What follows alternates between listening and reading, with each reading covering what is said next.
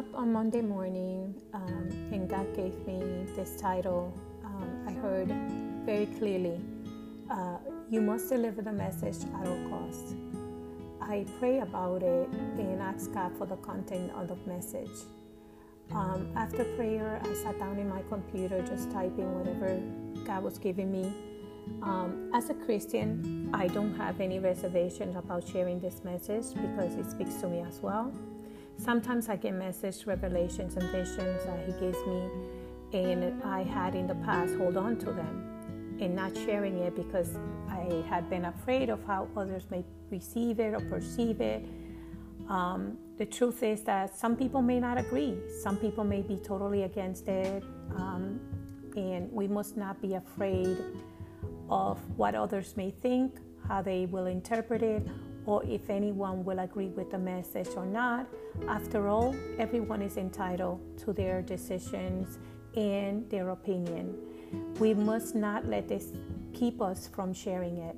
At the end of the day, I'm only responsible for myself and for listening to God's prompt. To God be the glory and honor. You must deliver the message at all costs. Um, God gave me Second Kings uh, chapter 22nd, uh, verse 14 and 19. And I learned a lot through reading this chapter and learning about uh, Huldah, the prophetess of Judah, during the, the reign of King Josiah. According to Jewish historians, she was related to the prophet Jeremiah and was one of the seven women prophecies mentioned in the Bible um, quite important role that Huldah the prophetess um, had. Um, she knew that when God gave her a message to deliver, whether it was for the people, judges, or the kings, she had the confidence and bravery to deliver the message without questioning God. The warnings that God gave her were straightforward to the point, no dilution to the words, and straight to the point. I could imagine that Huldah never second guessed God's message or questioned why or when it was to be delivered, but she immediately reacted. Huldah did not say, Really, God, this is the message? No. She knew in her heart with all conviction that it was sending a warning to the people, and so be it. Amen. She delivers it. In the very same way, we all, as followers of Jesus Christ, must be readily available to deliver what God wants for us to speak.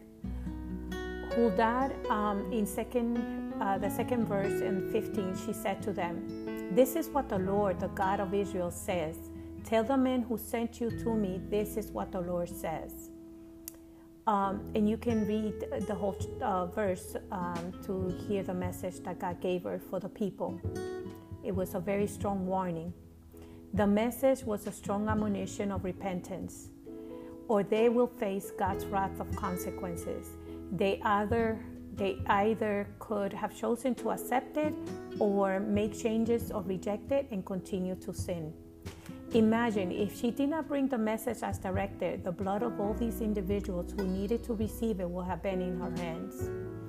And because she was obedient to God, she gave the message as directed, and God worked in the hearts of those who received it.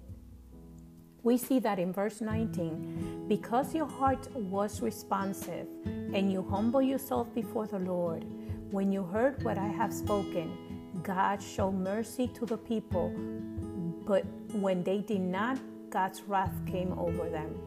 Another great example from Huldah the prophetess of Judah is that she always was prepared, not just in terms of a fast delivery, but by seeking the Lord through prayer and fasting.